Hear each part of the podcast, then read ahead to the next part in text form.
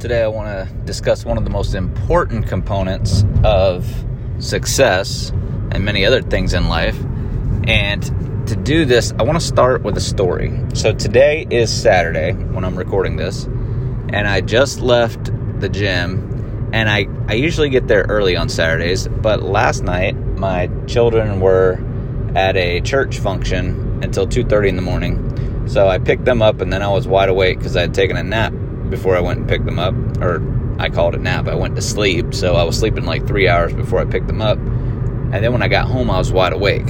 So I didn't go to sleep till four, four fifteen, some somewhere in there. So I slept later than I usually do. So I go to the gym and it's like ten o'clock, and my gym in my area, the it's a really nice gym. I I have like a uh, travel thing. It used to be a Gold's gym. I could travel around go to all the Gold's gyms. And so when I travel, I go to Gold's gyms, and I'm always surprised, even if it's bigger cities, how how much nicer this gym is. So it's a very popular gym in the area, and there's always a lot of people there. But today, it was, I mean, the parking lot was full. There weren't very many parking spots left, and when I got in there, I realized it was because there were a lot of classes and um, sessions with fitness instructors going on. But one of the things going on was a there's a group of instructors, and I think they all had a um, person that they were coaching with them, and they were having a contest. And so all of their uh, clients were lined up against the wall, and they were doing wall squat, or I don't know what they're called. Wall. You, you sit up against the wall, and then you uh, you're basically just sitting against the wall with your legs, um, your upper thigh at like a uh, 90 degrees or 45 degrees, whatever it is. You know what I'm talking about. You're sitting against the wall and leg squats, wall squats, whatever they're called. And the longer you sit there, the more your legs start to shake. And so was this contest.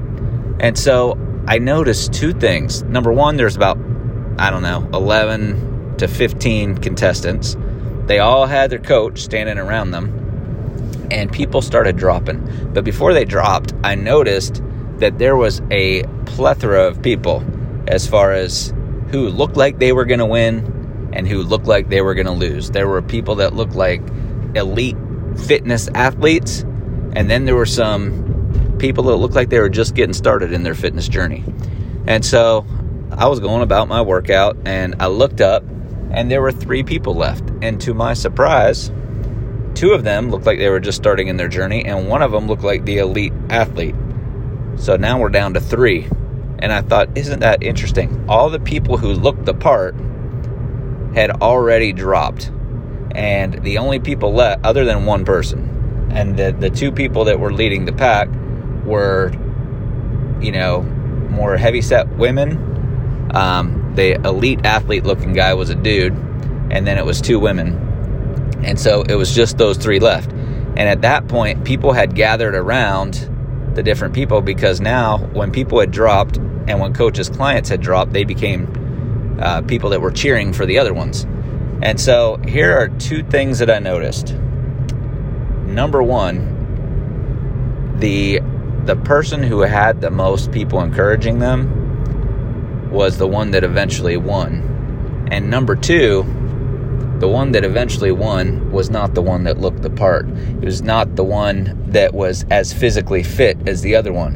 And that's when I realized, you know, just like everything else in life, this is a good example because it comes down to mental toughness and it comes down to relationships. You know, I don't know, I don't know which one carried the bigger part. I don't know if it was the group of people cheering and encouraging um, the lady that seemed to be at a disadvantage, or if it was her mental toughness in general. And no matter what the pain, she was able to push through because maybe she's been through more than the elite looking athlete. You know, maybe his body's just metabolizes stuff and he's not as um, strong as he looks. But what I really think it was was she had more mental toughness and she had more encouragement, and those two things combined um, made her successful. But then it got me thinking about life in general. You got to surround yourself with people that are encouraging. If you have a dream and you tell a friend about it, and they're like, That's ridiculous. Then I would say one of two things. Number one, maybe that friend's not a friend. You need to move on. You do not need, um, you only live one time in this world, and you do not need people like that in your life. They should be encouraging you. And number two, if you do choose to keep them in your life, maybe you just don't bring up stuff. Maybe you go to work when they're not around and you just don't talk to them about it, you know? And and then one day when your dream comes to fruition, they're going to say what they always said, "Oh, I knew you could do it." You know, that that's just kind of the the way the world works. You're never a prophet in your own land. So, sometimes it's not that they're a bad friend, it's just that they're too close to you. If your dream's too big, sometimes the people closest to you just can't see it or they can't see you doing it. And so they can't really picture it because it might be too big for them. And and a lot of people are afraid and have fear. And so in order to try to protect the people closest to them, they may discourage you instead of encouraging you. So, number one thing for success is the relationships in your life. You need encouragers and not discouragers.